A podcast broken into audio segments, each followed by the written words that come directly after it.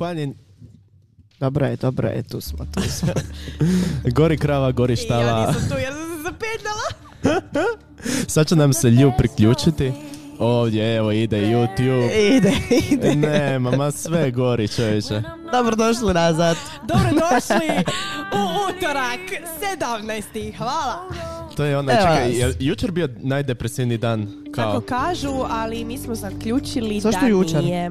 Zato što kao navodno e, sve je završilo svi blagdani, ljudi nemaju šta slaviti, ali imate šta slaviti. Mislim. O, ček, ček, ček, mom bratu je danas rođendan. Kako Evo. imate šta slaviti? wow, 19. sretan rođendan. Moj brat vam je prije sa svojim prijateljima imamo neku foru kao da oni slave svaki ponedjeljak. I svaki ponedjeljak su roštir, roštiljali. Pa, Da. dosta dobro. zašto roštiljate? Pa slavimo u ponedjeljak. Ja rekao, dobro. Pa zapravo, to je skoro zanimljiva stvar. Znaš, ono, inače ljudi hejtaju ponedjeljak. Ovo je dosta dobra, e, onako, kontra da se riješiš tog hejta Psihički, ponedjeljka. psihički. Da. Mi bi mogli tak nešto za utorak. Utor, domjenak utorkom. I onda, Svaki utorak domjenak. tako je, i onda tak imamo raspored jela. Prvi utorak u mjesecu riba, drugi Špageti, utorak tjestenina, treći je meso i četvrti A opet. ne, a možda e, bolje kao e, prvo jedemo neko predjelo utorak, pa onda glavna jela, pa deser. A toplo, ne, da, hladno, toplo, mlako. Da. mlako i tako to. Karlo kuha. A, Dogovorili smo se. Super.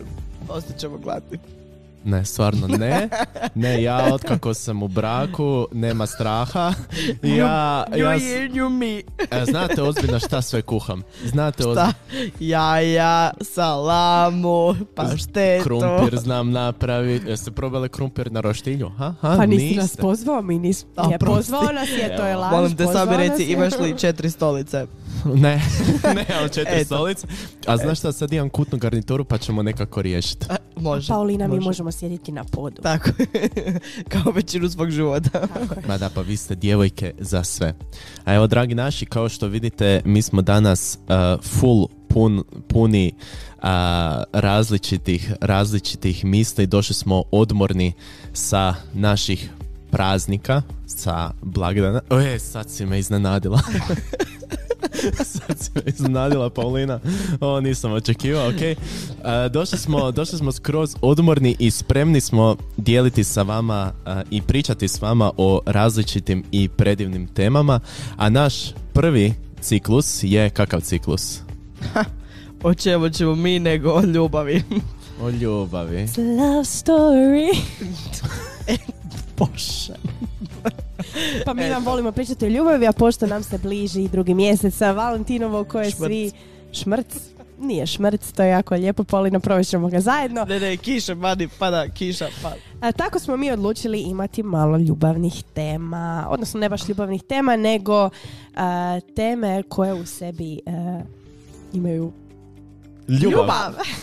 wow. Uh, Karla, imam jedno pitanje za tebe. To jest nije pitanje, nego onako želju. Želim da nam na početku ove emisije, prve ove godine, ispričaš jedan vic.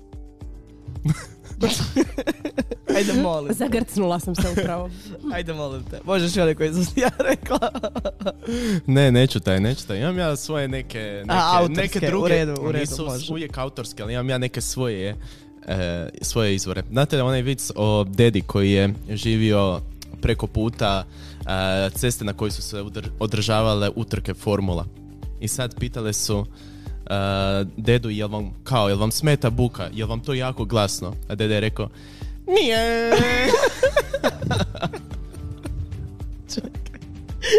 Jedan aplauz samo za Karla.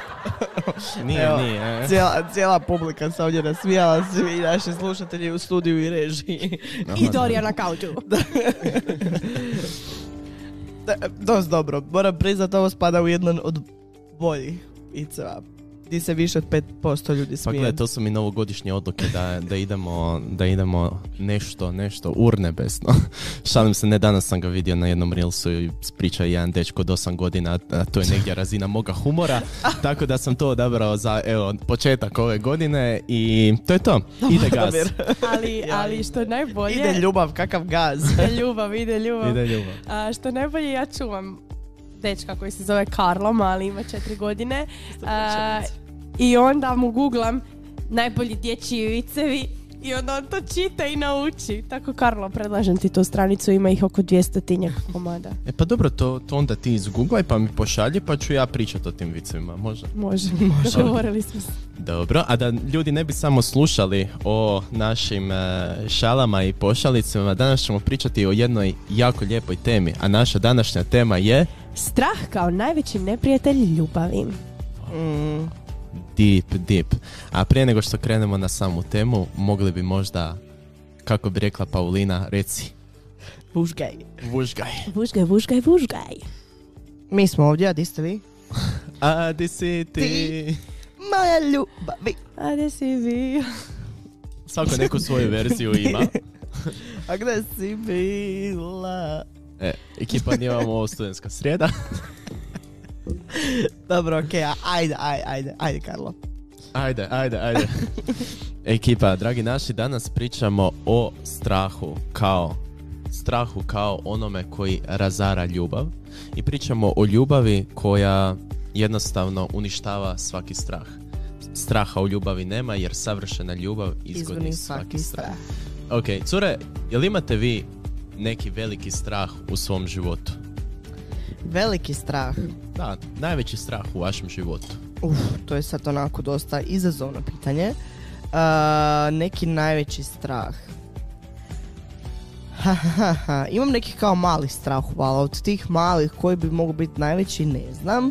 Ali generalno nekad gledam e, nekad me možda strah pred neke nove izazove, više kao strah ne od neuspjeha.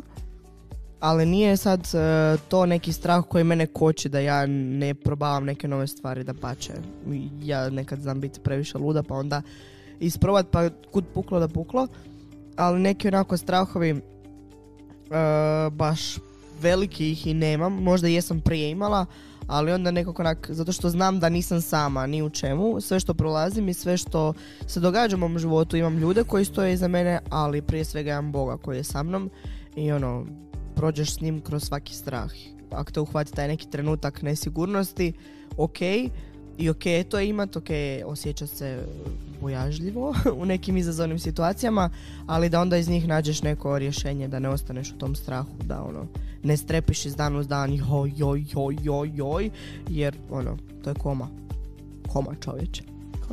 Ja ih imam zapravo jako dosta i e, svakodnevno se zapravo suočavam sa strahovima, ali baš onako idem u njih i nije mi svejedno, ali ono kao uvijek sam si, mm, posvijestila sam si da ne mogu živjeti mm, da kažem sad strah me pa neću to napraviti, strah me pa neću to, nego sam ja samo sebi rekla ok, ovako si zamislim svoj put, kažem dobro, ti to možeš, kreni. Nekad se znamo onak samo cimat, onak tresem se svali, ja idem, idem, idem, idem, idem, baš to volim se boriti sa svojim strahovima. Ima još par eh, koji su mi ono level eh, 150 tisuća s kojima se moram još susrest, ali se nadam da ću, da ću njih uspjeti riješiti. Ali želim baš svima reći da, da jednostavno moraš ući u sa svojim strahovima i bit će ti teško svaki dan e, živjeti s njima, ali se može živjeti s njima i postaće ti lakši. A, tako da, ali imam jednu zanimljivu ovako e, pričicu, odnosno jako smiješno. Ja se jako bojim zmija. Nikad nisam zapravo susrela zmiju niti ništa, nego jednostavno se bojim i gadim mi se i ne mogu je gledat ni na crtežu. Ček, one male ili one sve, velike? Sve što se gmiže ne mogu. I sjećam se kad mi je mama kupila dječju Bibliju. Žene zmije. Da, kad mama kupila dječju Bibliju, mislim da je na nekoj petoj stranici e, se e, zmija e, išla oko štapa. Ja sam istrgnula tu stranicu jer ja nisam mogla listati, nisam mogla gledat. A u školi sam zamolila profesoricu kad smo učili gmizavce da izađem van. Iz učionice. Ja nis- nisam mogla uopće, ne mogu ih vidjeti. I sad su to moje... Moji bratić i sestrična imali su, jedan je- bratić imao dvije godine, sestrična imala tri, oni su to saznali od nekog. A za poklon za Božić, ja mislim, su dobili neku ogromnu plišanu igračku, zmiju. Ogromna je bila, Wow. možda je imala onak metar i pol.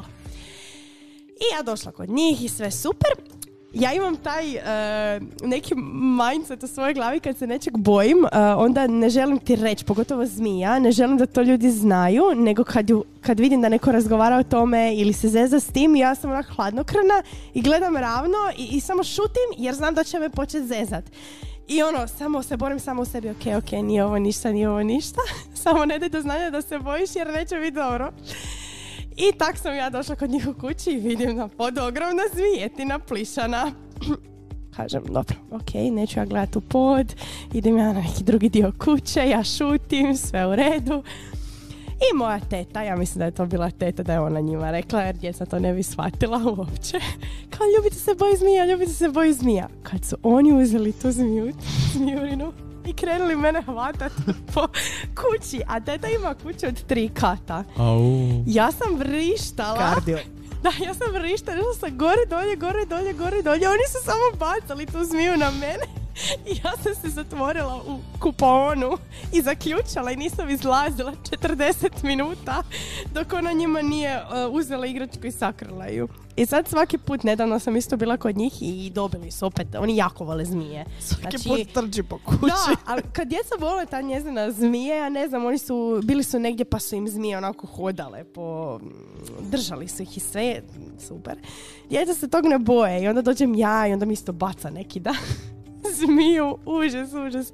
Tako da je meni jako veselo s mojim strahovima, ali bože moj, Wow. tu Mislim, se pa imam dobre priče. da, mislim da si preko ovog primjera baš do- dala ono dobar odgovor na samo pitanje što je strah i baš odličan primjer sta- straha. To je baš uh, pokazatelj, ono 40 minuta si zaključana u sobi, sam da ne vidiš tu zmiju, to je definitivno ono HC, hardcore strah. A možemo pročitati onda i definiciju straha, da se baš uhvatimo u koštac s njome.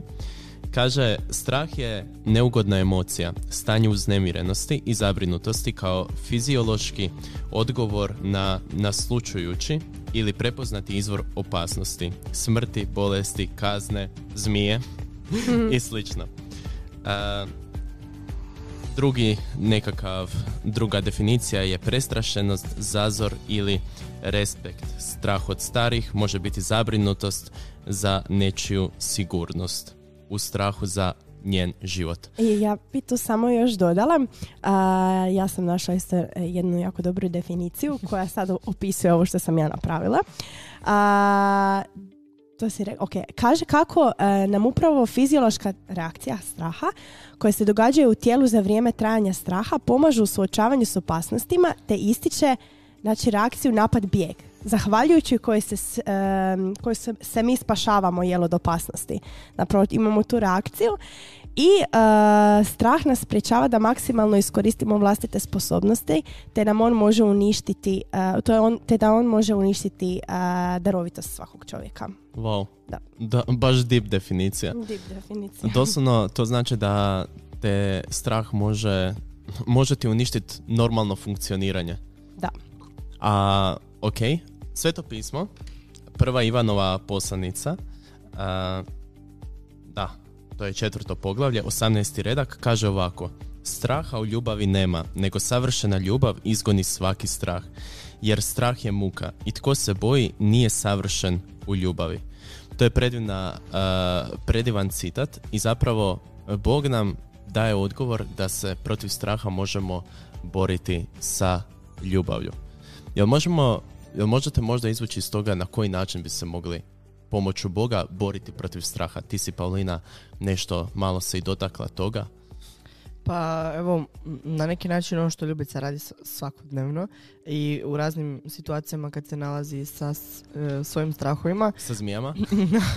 da, da, e, da ne- malo po malo pobjeđuju to, ono, korak po korak. Baš, evo, zadnja dva tjedna e, imam temu strahovi, tako da baš čudno, e, jer djeci u vrtiću isto radimo neke radionice, vamo tamo i tema nam je bila strah.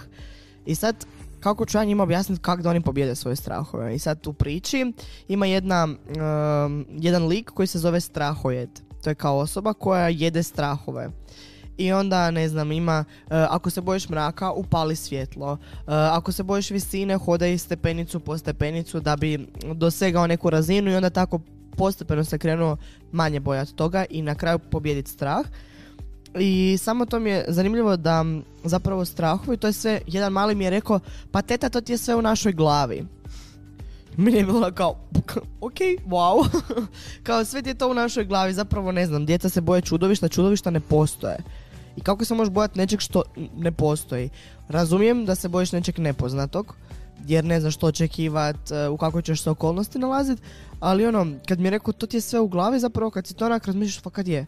Znači sve je to u glavi, svi su, sve su to onak neke naše projekcije nečeg iz prošlosti ili nekih rana pa se to u nama pobuđuje. Sad baš dok Ljubica priča sam se sjetila da sam ja imala strah od prometnih nesreća i nikad nisam znala kako ću reagirati u, tom, u toj situaciji jer sam jednom kao mala ostala e, zatvorena u autu kad smo imali prometnu. I meni nikad nije bilo jasno otkud taj strah. Znači ono, i kad, kad sam imala prometnu nesreću prvi put, um, u tom trenutku sam se iznenadila kako sam odreagirala na nju. Ja sam ostala smirena, e, odradila što treba, da su drugi ljudi mene pitali kao jesi ti sad stvarno ok. Naravno kasnije sam ono dušu isplakala kad mi se te emocije sve nakupile. Ali e, u tom trenutku sam se suočila s tim strahom i ti ne možeš pobjeći. Jedino što sam rekla, ok, Bože, hvala ti, živa sam, ajmo sad riješiti stvari. Tako isto bih rekla kad se nalaziš u nekom strahu ili pred neki strah, to što je Ljubica rekla, kao dođeš na taj put, ok, idemo. Nema nazad. Nazad nije opcija. Ideš se suočiti s tim, pobijediti to i u tom, na tom putu vjerujem da dragi Bog ti pruža ruku i da će biti s tobom, da će ti pomoć, da nikad ne ideš sam jer nije ni njemu svejedno čeg se ti bojiš. Ne želi on da se ti bojiš nekih stvari jer ti je zato dao slobodu života i slobodu izbora i življenja. Tako da, evo, vjerujem da suočavanjem sa tim strahovima i na neki način e, pobjeđujemo svoje strahove i umanjujemo ih. U svakom slučaju, uh, lijepo si rekla, dakle, jedan od izlaza, odnosno na, od odgovora na strah je suočavanje. Dakle, trebamo se suočiti s njime kako bi ga pobjedili. Isto tako suočavamo se sa strahom tako da krenemo, da napravimo prvi korak prema njemu, ali sve to mora biti e, podmazano sa molitvom i onda je to na pravi način suočavanje sa strahom. Zašto? Zato što Bog i preko ove prve Ivanove poslanice e, naglašava ovdje ljubav. Bog je ta ljubav. I ako želimo pobijediti neki strah istinski u svom srcu, onda moramo odgovoriti toj ljubavi. Moramo sklopiti svoje ruke, moramo se moliti za rješenje tog straha i onda ići dalje u njemu. Zapravo, sviđa mi se jako ova riječ koja si, koju je zapravo rekao to dijete, eh, da je, odnosno, da, strahojed. To mi, to mi je prekrasno. Zapravo, Bog želi biti naš strahojed i mi moramo njemu dopustiti to da učini u svojoj ljubavi. A to ćemo napraviti tako da sklopimo svoje ruke u molitvu. A sad ide naš jedan glazbeni blok i nakon toga pričamo o strahu, partnerskim odnosima. Jedan od najčešćih strahova, a, prije nego što počnemo pričati o samim partnerskim odnosima, je strah koji se javlja a, kod osoba koje nisu pronašle a, svog partnera da će ostati same, da će zauvijek biti same. Jeste li vi to, drage moje djevojke, susretale e, u životima, jeste li vi imale takav e, strah u svom životu ili znate neke ljude koji se i danas bore sa sti- tim strahom, slobodni su i boje se, a nikad neću pronaći nikoga za sebe. E, da, ima ih jako puno. Um, i ja se iskreno, evo, to, to je jedino čega se ne bojim.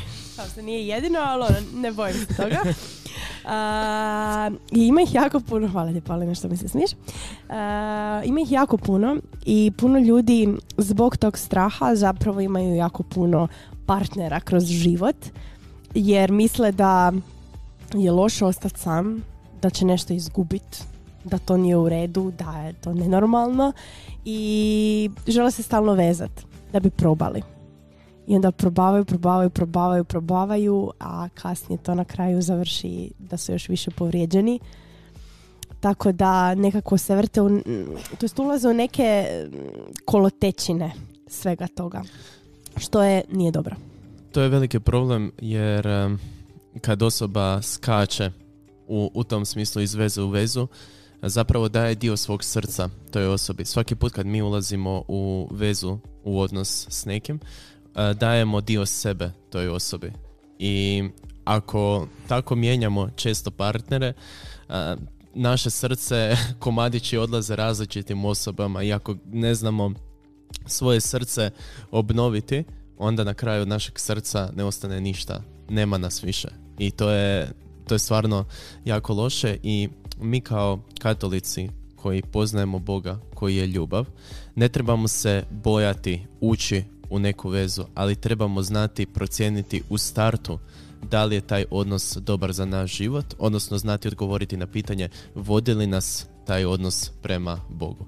Ako je odgovor da, onda dragi brate, draga sestra, baci se. Ali ako vidiš da to nema neke temelje na Bogu ili uh, ono možda i najbitnije, nema nikakvih potencijala da se rodi uh, zdrav odnos prema Bogu, zdrava ljubav, onda bolje ne ulaziti, malo pričekati i uh, pričekati jer Bog će sigurno, sigurno progovoriti. Da, ali postoji jako puno ljudi kao što si ti Ljubica rekla koji se bore sa tim strahom i ja bih volio samo reći onu poznatu rečenicu Bog koji te stvorio zna i što će s tobom.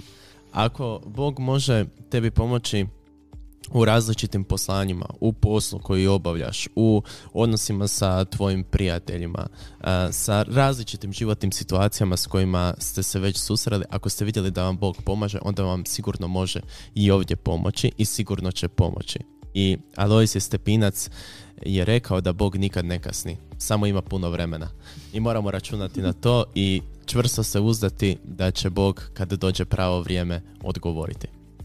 To je pitanje. koliko Bogu traje dan? Znaš, ono, nama je 24 sad. koji je njemu dan? koja je njemu godina? Nema. ja, bi, ja bi se htjela uh, nadovezati na Ljubicu. Isto smatram da ima jako puno ljudi koji e, se boje ulaziti u odnose i to potvrđuje to da je jako puno ljudi koji su u nekoj zreloj dobi samo jer ili čak neki nisu imali nikakvih partnera, to jest ni jednog partnera, a neki su ih imali puno.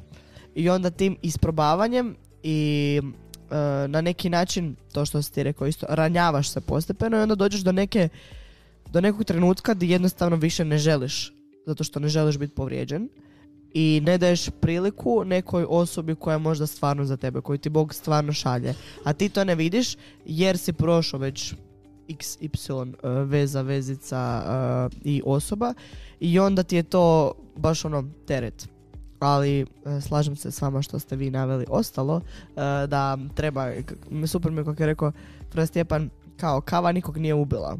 Idi na kavu, vidi.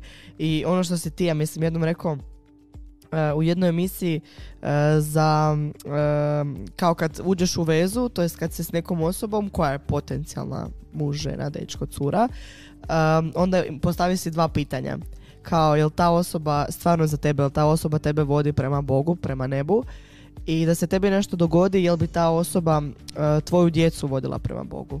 Kao jesi siguran da toj osobi možeš ostaviti svoju djecu. I ako je odgovor na ta dva pitanja da, drž ga. Onda ide ljubav, drž ide, me daj. ide gas. Kao držim. osim ovih, ovog straha, još jedan strah se može roditi prije, ne, prije nego uđemo u sam odnos i to je zapravo često onaj strah koji nas koči da uđemo u odnos a, i možda je izraženi kod muškaraca, ali siguran sam da je prisutan i kod žena, a to je strah od prilaženja.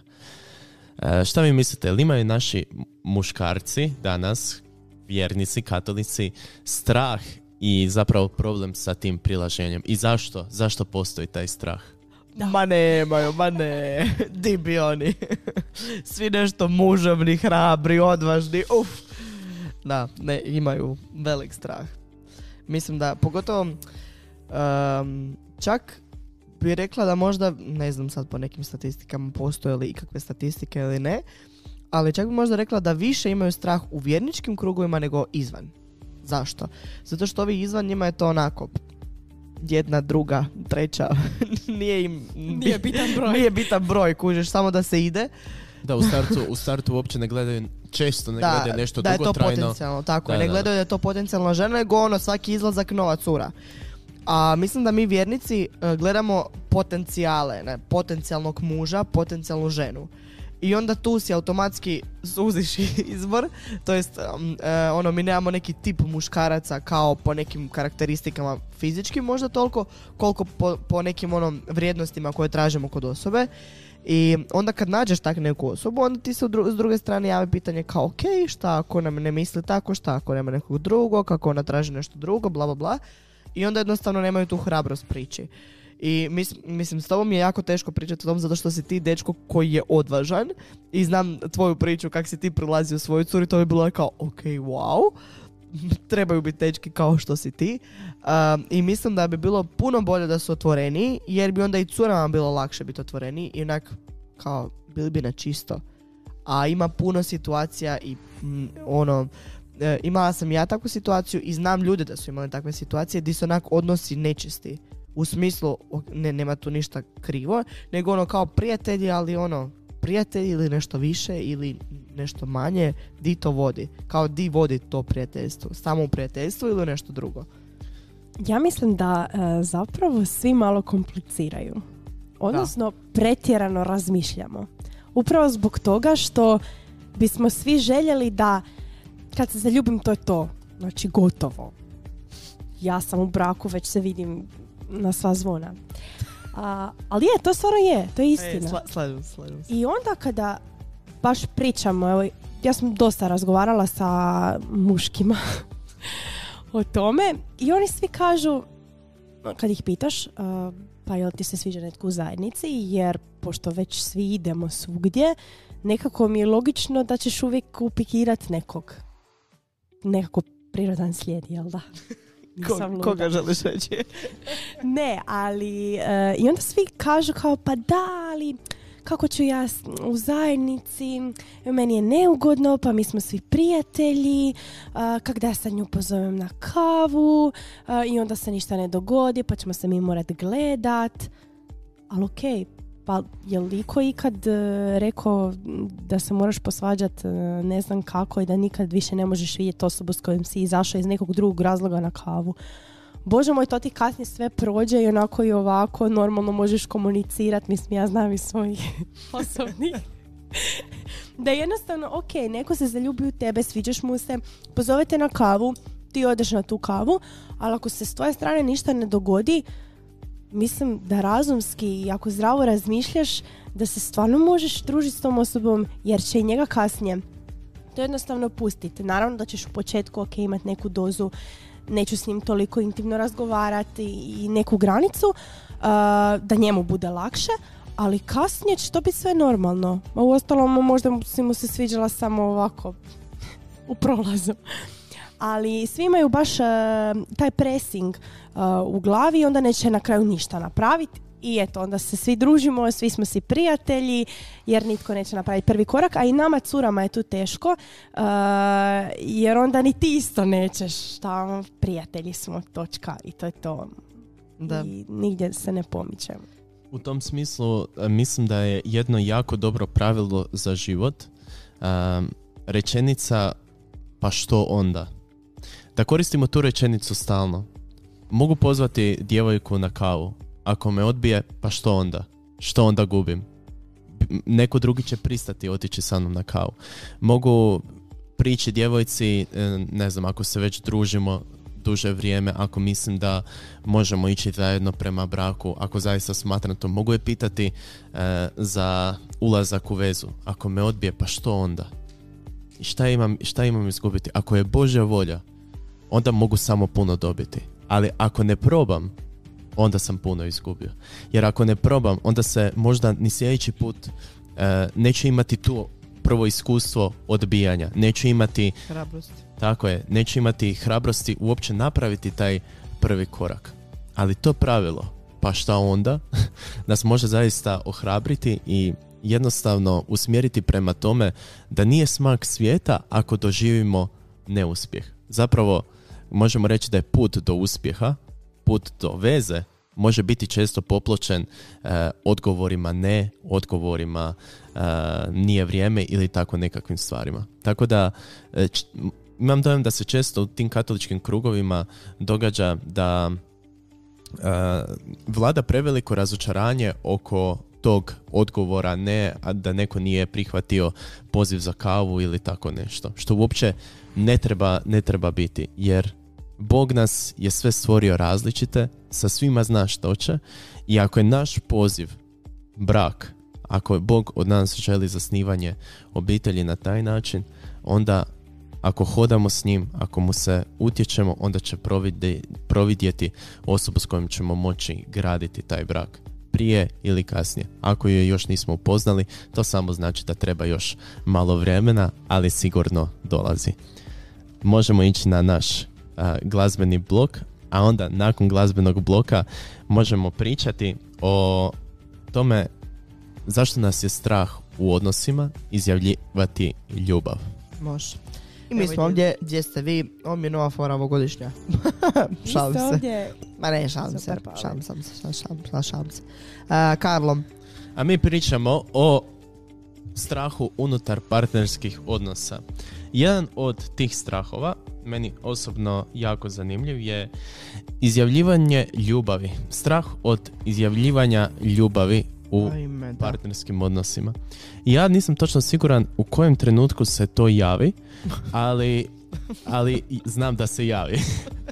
javi se, ponekad me nazovi. Uh, ponekad imam osjećaj kao da je katolike u katoličkim vezama strah izjaviti ljubav i izjaviti ljubav na pravi način. Kao da e, se bojimo reći one dvije najljepše riječi volim te. Napravio sam jednu anketu na Instagram profilu Eho projekta prije kojih pola godine i pitao sam ljude koje su dvije najljepše riječi koje možemo uputiti drugoj osobi. I najviše odgovora je bilo volim te. E. I sad razmislite malo unutar svojih obitelji koliko, koliko često govorite tu riječ svojim roditeljima, svojim braći i sestrama, a vi koji ste u partnerskim odnosima, koliko često govorite volim te svom partneru, ako zaista eh, je vrijeme za te dvije riječi u vašem odnosu, ako hodate duže vrijeme, došli ste do te razine volim te, koliko često to govorimo? Nekako kao da su se te riječi počele podrazumijevati, uh, u smislu volim te, ali nemam potrebu iskazati to riječima, nemam potrebu reći ti te riječi nego jednostavno to je nešto što se podrazumijeva. I čak se rađa taj strah od toga da kažemo to, jer možemo, ne znam, muškarci često imaju strah od toga da će ih se shvatiti kao mlakonje, kao oni koji e, su, ne znam, pretjerano emocionalni, koji su e, pretjerano nježni, a često su muškarci odgajani da moraju biti e, snažni, grubi, ovo ono, glave obitelji što je istina. Moraju biti muškarac mora biti snažan mora biti glava mora, bi, mora znati povest u trenucima kad treba povest ali isto tako mora znati biti i nježan i ne smije se bojati izgovoriti te dvije riječi volim te i još samo meni je to toliko zanimljivo e, Sotona je naš neprijatelj i Don Damir Stojić kaže da e, je naš neprijatelj osmislio da želi razoriti svaki brak koji je sklopljen. Jer toliko mrzi brak, toliko uh, mrzi dar djece, toliko mrzi sveti spolni čin, da jednostavno Sotona šalje svoje demone da razore brak. I sad, uspio nas je neprijatelj uvjeriti da ne govorimo jedni drugima dvije najljepše riječi koje nam zapravo Bog u svojoj biti upućuje. Bog je ljubav, Bog nas voli. A mi ne možemo na taj način izjaviti ljubav. Naravno, za riječ volim te postoje još različiti načini kako iskazati. Dijelima, gestama, na mnoge načine možemo reći. Ali nekako smo prestali često i to koristiti, a pogotovo govoriti riječi volim te. Htjela bih samo još tu e, povući jednu paralelu. S jedne strane se rekao da zapravo u kućanima svojima, konkretno obitelji, često ne govorimo te riječi jer se podrazumijevaju. E, što se slažem s tim, apsolutno. E, ali bih htjela reći da nekak kroz vrijeme i kroz društvo su se te dvije riječi volim te toliko banalizirale. Znači gdje ljudi svakome govore volim te. U smislu, evo ja upoznala em, jednu osobu, nisam s njom rekla pet suvislih rečenica, a meni kaže volim te. Na temelju čega? Kao u smislu, to, to je tak, nažalost su to postale takve riječi koje se ono bacaju bez ikakvog značenja. I onda kad tebi neko kaže volim te, možda si misliš, ma dobro, kao, naš, ono, ni prvi ni zadnji. U smislu, kao to govoriš svima. Pogotovo čak ne- u nekim ono, ok, u odnosima di ti dugo godina si, ne znam, prijatelj s tom osobom, stalno, ti- stvarno ti je stalo do, do te osobe, provodiš vrijeme s njom i onda nećeš tak često govoriti ili ako govoriš to pokazuješ i djelima, ali kad upoznaš neku novu osobu, ona ti tak, ono, od prve to kažem i ona kao, ok, ne, ne- možeš me voljet na toj nekoj razini jer nisi imao vremena kad upoznat mene kao osobu. A ti da bi nekog stvarno volio, to jest ono istinski da ga voliš, da to osjećaš, treba proći neko vrijeme da ti upoznaš tu osobu. To nije ono idemo jednom na kao volim te. Kao, možeš reći sviđaš mi se, to je druga stvar. Ali baš te riječi volim te su se banalizirale, ono, di na kraju zapravo govoriš volim te svima onima ovako usputno, usputno, a one koje stvarno voliš, to njima ne govoriš. To sam samo htjela dodati, to je moje Tu bi mišljenje. se ja skroz složila s tobom. Pa ono što si pitao koliko često roditeljima govorim, ne znam, možda dva put godišnje. Da, da. Stvarno. Evo, ja većinom ih zagrlim kad mi dođe. Ili mi dođe, pa me dijelima. čudno gledaju. Zašto ih grli? Šta, šta trebaš? Pa ništa, samo mi vas se grli. Ali da kažem, to, to stvarno ne, ne često. Zapravo, mislim, ja nitko, nikom pretjerano, kažem za rođendan ili, ili kad me nešto ono dotakne ili tako nešto, ali da ću često to govorit, ne. Baš mi treba neki trenutak da ti kažem volim te. Mislim, to je trenutak do kojeg prvo trebamo doći. I ja os- osobno nisam za to da se u vezama na početku na početku veza, to je ono što ti kažeš, znaš, nakon prvih pet dana, nakon prvih mjesec dana, e, ja, tebe, ja tebe volim. Ok, mogu ti se roditi snažni osjećaj, ali ipak je potrebno, po mom mišljenju, i neko određeno vrijeme da ti zaista istinski dođeš do te razine i da zavoliš do kraja tu osobu. I sad opet, e, važno je razlikovat šta znači ljudima riječ volim te. Kao što si ti Paulina rekla, često se ta riječ volim te banalizira i zapravo mnogima ni nema onda neko značenje. Ali u nekom mom razmišljanju za mene riječ volim te e, umro bih za tebe. Da. I to mi je isto tako biblijski jer kaže Isus nema veće ljubavi od ove tko položi život svoj za svoje prijatelje to je za mene onda ta nekakva definicija ljubav i definicija tih riječi i ja isto tak ne koristim tu riječ osim za sva, zaista i trenutke kao što ti kažeš ali i dakle a, osobe za koje se stvarno osjećam. Nakon što sam proveo anketu, baš mi je Dorja dala izazov, aj sad nazovi mamu i reci da ju voliš. Meni je to bilo kao hu, kao ne govorim inače. Baš mi je ono to bilo izazov, ali kao onda mi je bilo ajde kao idem. I nazvao sam ju i rekao sam mamo volim te i ona je bila kao šta se dogodilo, šta je bilo? Zašto ti to sad meni pričaš? Kao, jesi ti dobro, jesi u bolnici, šta se događa? Da, ali e, ne kažem da svi moraju koristiti ne kažem da svi moraju koristiti te riječi, ali zanimljivo je da u razmišljanju ljudi su to dvije najljepše riječi s kojima možeš izraziti ljubav. A danas se u odnosima definitivno javlja taj strah od izražavanja ljubavi. I to je zaista problem jer ako se bojimo izraziti ljubav, onda će ona postupno se negdje sakriti i imat ćemo problema s time da ju ponovno otkrijemo u našim odnosima. Još jedan od strahova je da neću imati sebe u odnosu. Odnosno da ću izgubiti svoje pod navodnicima ja u odnosima. Da ću previše pristajati na želje moga partnera, da ću se totalno povesti sa njime, sa njegovom stranom, da ću početi gledati život u potpunosti njegovim očima, slijediti samo njegove korake, da neće biti nekog kompromisa. Jeste se vi susreli sa takvim strahom ili znate nekoga tko je? Pa isto uh, koji prethodni strahovi, jako puno ljudi se toga boji. Um, I sad, ja mislim da tu dosta, um, dosta je uh, problem to što svi gledaju druge veze. I postoji jako puno veza koje nisu temeljene na pravim temeljima, nemaju dobru komunikaciju, ljudi ne rade na sebe, vuču svoje probleme, svoje traume, svoje odnose iz obitelji, iz prošlosti, bla bla bla, drugih razloga. I onda svi kao, ajme kako ću ja, kako ću ja, kako ću ja, to će se meni isto dogoditi.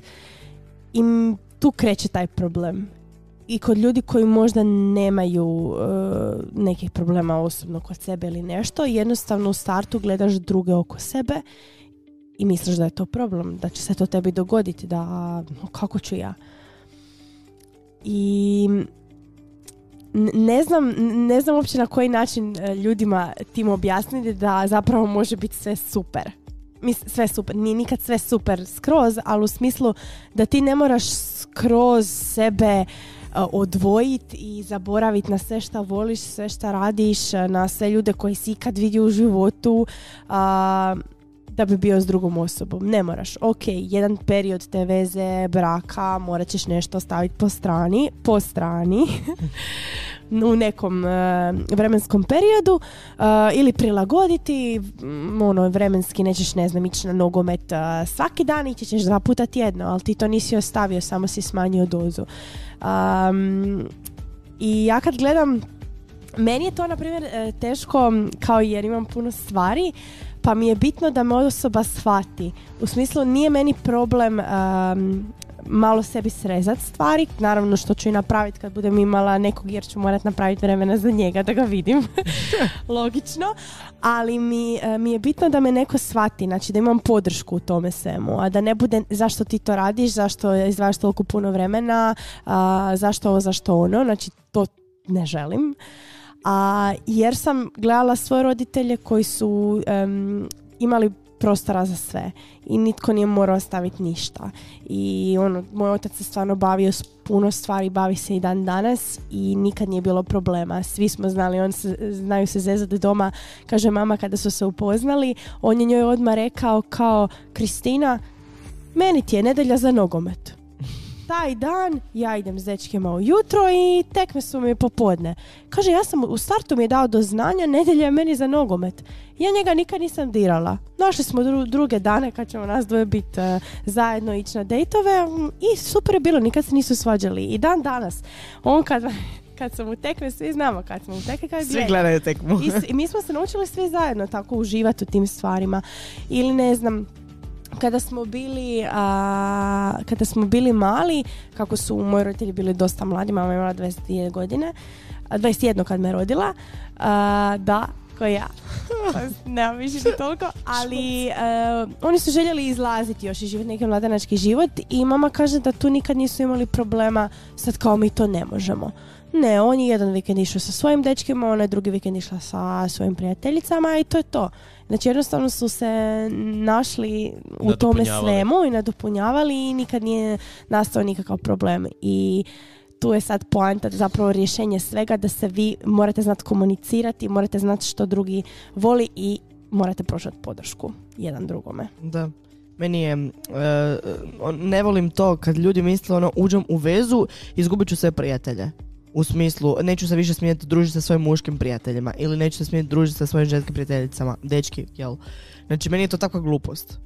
U smislu, e, naravno da ćeš ti smanjiti e, to jer ćeš posvećivati svoje vrijeme više drugoj osobi s kojom jesi u vezi, ali po tome bi se cure kad uđu u vezu družile samo s curama, dečki samo s dečkima, što je bedastoća. Znači, Karlo, ti se po tome ne bi smio s nama družiti. Što je sasvim glupo.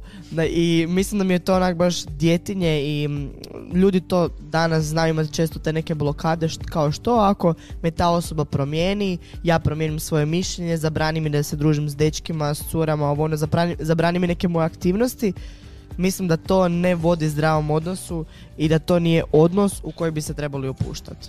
Apsolutno se slažem sa mama, sa svime što ste rekle, predivno ste to prokomentirale i našle žive primjere i žive stvari. I mislim da je ključno ovo što si ti Ljubice rekla, komunikacija, da znamo komunicirati, da možemo riješiti na taj način svaki problem, jer ako ga ne izreknemo, onda ne možemo ni doći do nikakvog rješenja. I zapravo, mislim da je kada gledamo taj strah od toga da nećemo imati sebe, zapravo pravi odgovor uz komunikaciju, to da ćemo imati sebe, ali ono što si ti rekla Paulina, uz drugu osobu. Da moramo pronaći sebe uz drugu osobu. Naravno da ćemo morati nešto promijeniti, morat ćemo možda nešto smanjiti, neke, neke aktivnosti. Ali ono istinsko ja, to će uvijek biti vidljivo. Jer ako neće biti toga istinskog ja, onda ni odnos neće biti e, iskren i neće sigurno biti temeljen na ljubavi, nego će biti temeljen na laži. A to Bog od nas ne želi. I ono što je zanimljivo, govoreći konkretno o braku i o vezama koje idu prema braku, je da ako vas je Bog zaista spoli, spojio, ako je za vas e, zamislio taj odnos, onda će vam osigurati sve ono što je potrebno da vi budete vi u tom odnosu. I to je istina. I ako se toga držimo i ako čvrsto to vjerujemo, onda uz dobru komunikaciju možemo dobiti odgovor i zadovoljiti, tako rečeno, obje strane. E, možemo na jedan glazbeni blokić, a onda nastavljamo sa strahovima u odnosima. E, ja vjerujem da mi kad pričamo o ovim temama, da zapravo anđeli Božji isto plješću svaki put kad mi kažemo neku istinu o Bogu i to mi je predivno. E, I ekipa, vi trebate sad vidjeti šta se događa ovdje u prostoru. Inače večeras je naš parti za samce u Movie Pubu. Imamo puno prijavljenih i bit će show i upravo gledam kako, kako je kako se šminka ovdje i to su vam ljudi moji različiti, različiti preparati i stvari, olovke, svašta tu ima. Je možda neko širilo za olovkom. ali ne, ali stvarno cure se znaju baš dobro na šminka, to su isto talenti, evo od Boga dani. I on... A naš Karlo se stvarno nagleda svačega ovdje s nama. Ali bože moj, zato imaš ženu danas. E, znaš da sam jednom šminko ženu? Imam i slike, to ću ja staviti. Ja. Majko mila. Objavit ću ja da vi vidite kako je to izgleda. Sasvim mi je jasno zašto je bilo samo jednom. Nego, Karlo, koji je naš zadnji strah? Naš zadnji strah je strah od prekida. Strah u odnosima koji se bojimo prekinuti. E sad, zašto se javlja taj strah? Često se taj strah može javiti ako smo navezani na nešto ili na nekoga. Možemo biti navezani na ugodu koju osjećamo u tom odnosu, ali ne zbog samog odnosa, nego zbog možda prostora u kojem smo zajedno, zbog e, društva koje imamo zajedno, pa nam je teško prekinuti radi toga, ali možda je to zbog nekih osoba na koje smo se navezali u smislu, ne znam, dečkova majka, dečkov brat. Mama. tako je. Muž, mama, mama. Tako je, da, da, da. Sve to može biti problem. E sad, bojimo se to prekinuti jer što ako ćemo povrijediti neku drugu osobu? Bojimo se to prekinuti jer isto tako onaj strah što ako, što ako neću moći pronaći drugu osobu za sebe. I još su različiti strahovi unutar unutar, odnosno različiti problemi toga straha zašto se bojimo prepustiti tome, zašto se bojimo zapravo učiniti korak i prekinuti nezdrav odnos. Pa šta vi djevojke mislite o tome? Koji su to problemi i kako to uopće se ohrabriti i riješiti? To ti je teško pitanje. kako to riješiti? kako to, kako to? Kako to, kako to, kako to? šta je, je ta navezanost zapravo razara mnoge veze. ili ono što sam ja imala priliku vidjeti, da razara brakove jer nije riješeno za vrijeme veze. ljudi se toliko navežu i naviknu na nekog da ne žele reći gotovo je, ja, ti stvarno nisi za mene, ja nisam za tebe, nego nastave to svoju vezu jer ono kao ajde dobro, mama ga voli, brat ga voli, sve super, možda, možda samo to faza neka, ma ja to mogu pretrpit, ma di ću ja sad prekinut pa naći nekog drugog, ostaću sama, opet dolazimo i na onaj prethodni strah, gdje ljudi samo pod tepih guraju to i odu u brak. I onda kasnije nastanu jako veliki problemi a, ili se kasnije rastave ili jednostavno dosta ljudi zapravo na, se nauči živjeti nažalost s tim. I misle da je to normalno. Tako da kako to riješiti riješiš tako da naučiš ono što cijelo vrijeme govorimo komunicirat i razaznat jel uopće ta osoba za tebe.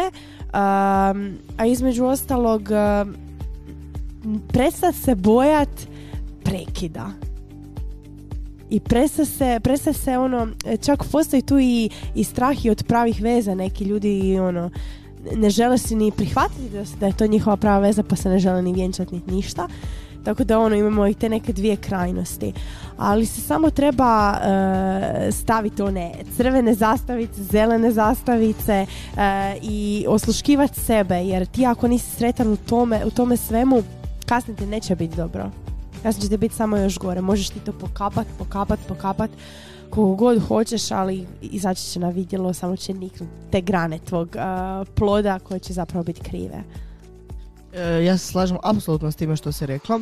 Zanimljivo me je priča jučer um, kako su Mihaela i, i, i, i Hrvoje pričali na susretu. Uh, strah od tih, to jest Mihaela, možete poslušati svjedočanstvo na našem YouTube kanalu Eho projekta, uh, Mihaela je bila navezana na svoju prijateljicu.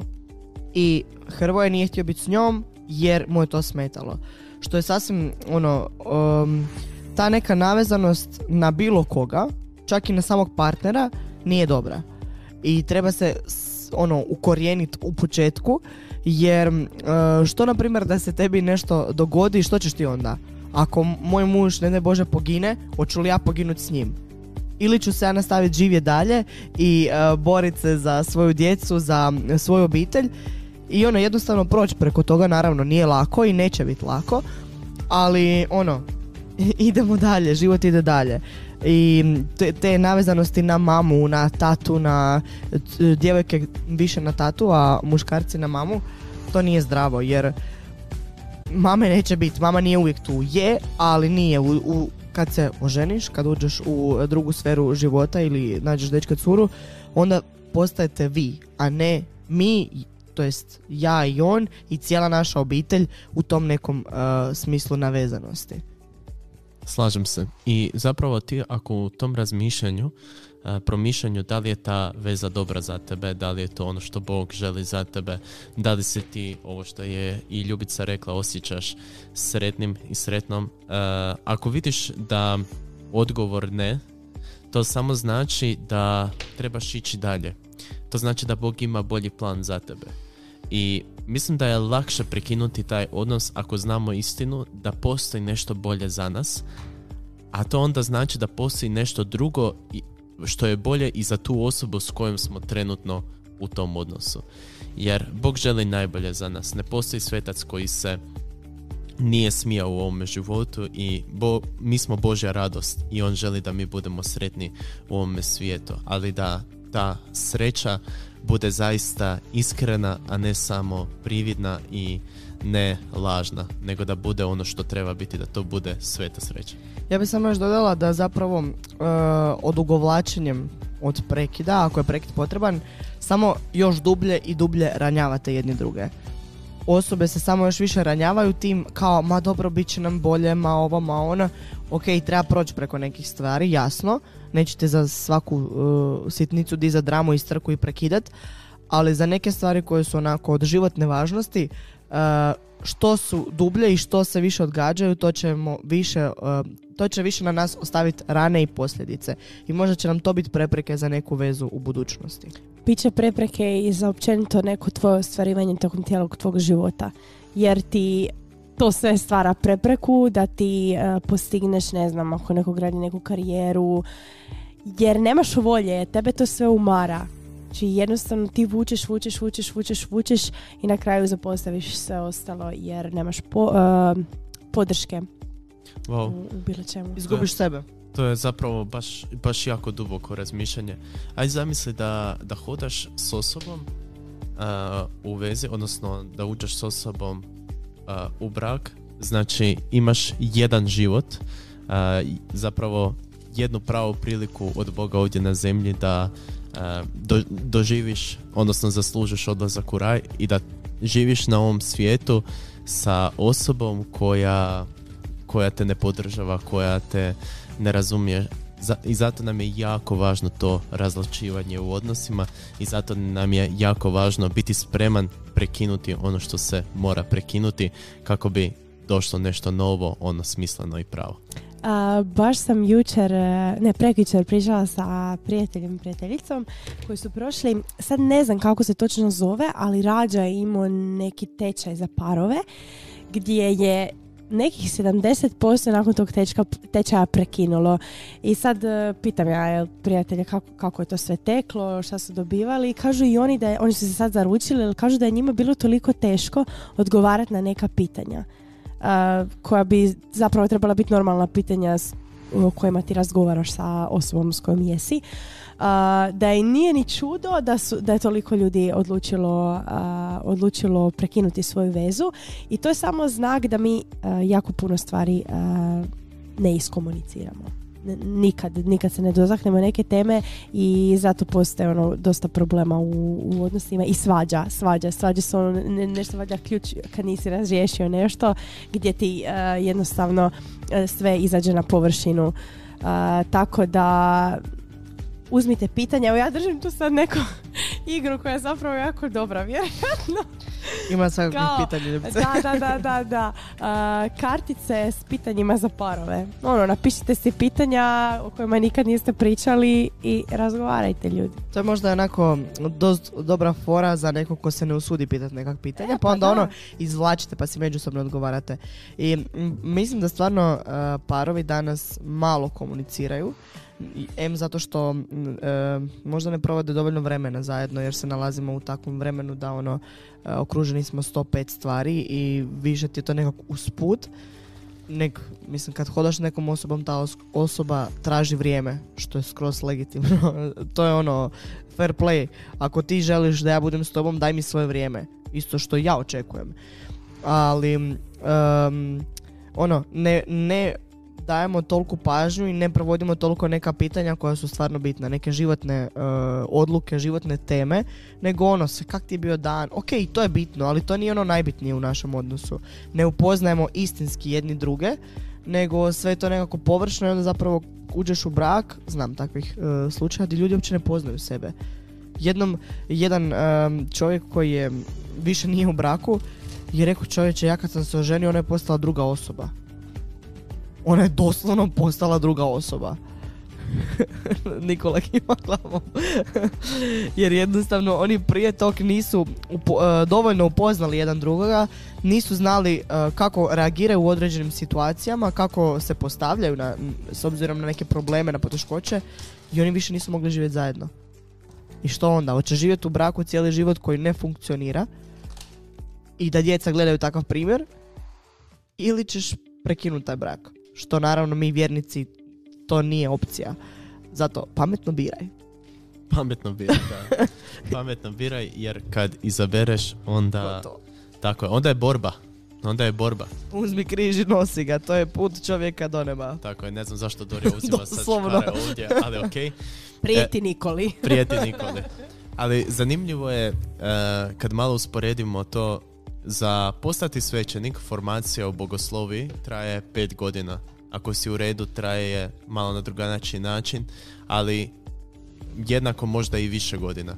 A za brak se pripremamo na tečaju dva, Nikakvom. dva Tri dana. dana. Dva ili tri dana. o, tečaj, e, uđi i snađi se. I to, Da. I to se zapravo najbolje e, pripremaju kao to mi, mi imamo dosta u posvijesti da ti je to jako bitno, taj bračni tečaj. Ali ljudi, ono, hrpu, s, s hrpom ljudi, ljudi pričam kojima je to tako svejedno. Znači, koliko ljudi se zapravo iz tih dva dana ne priprema za brak, nego im je paf, tako je, da, Samo će se dogoditi. I zato je na nama da osmislimo neki tečaj, ali isto tako je na nama da pričamo o ljubavi, da pričamo o tim temama, da pričamo o strahovima. I ovim ćemo zapravo i odjaviti ovu našu emisiju. Evo, dragi naši, naravno da u ovom svijetu ima jako puno strahova. Neprijatelj postoji i to je svima jasno. Ali zato se trebamo uzdati u našeg najboljeg prijatelja, a to je sam Bog koji je u sebi ljubav. Fokusirajmo se na tu ljubav. Prionimo uz tu ljubav, jer ljubav sve pokriva i ona nam može dati odgovore na sva naša pitanja. Učimo se pričati, učimo komunicirati jedni s drugima. Budimo spremni a, zauzeti se za stvari koje su nam bitne u odnosima. Ne bojimo se pokušati. Ne bojimo se reći ni ne. Budimo onakvi kakvi nas gospodin želi.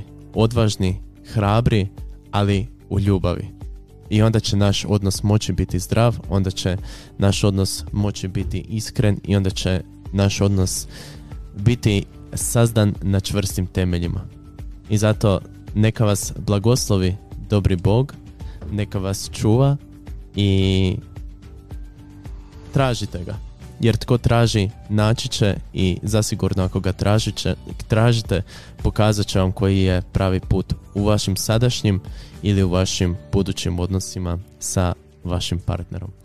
Neka vas blagoslovi gospodin, neka vas čuva. Amen. Amen. To je to. S vama su večeras bili Karlo? Paulina. i Ljubica. A mi se slušamo sljedeći utorak u 17 sati. Budite s nama jer nastavljamo pričati o našim ljubavnim temama na našem Let Low Eho Radio.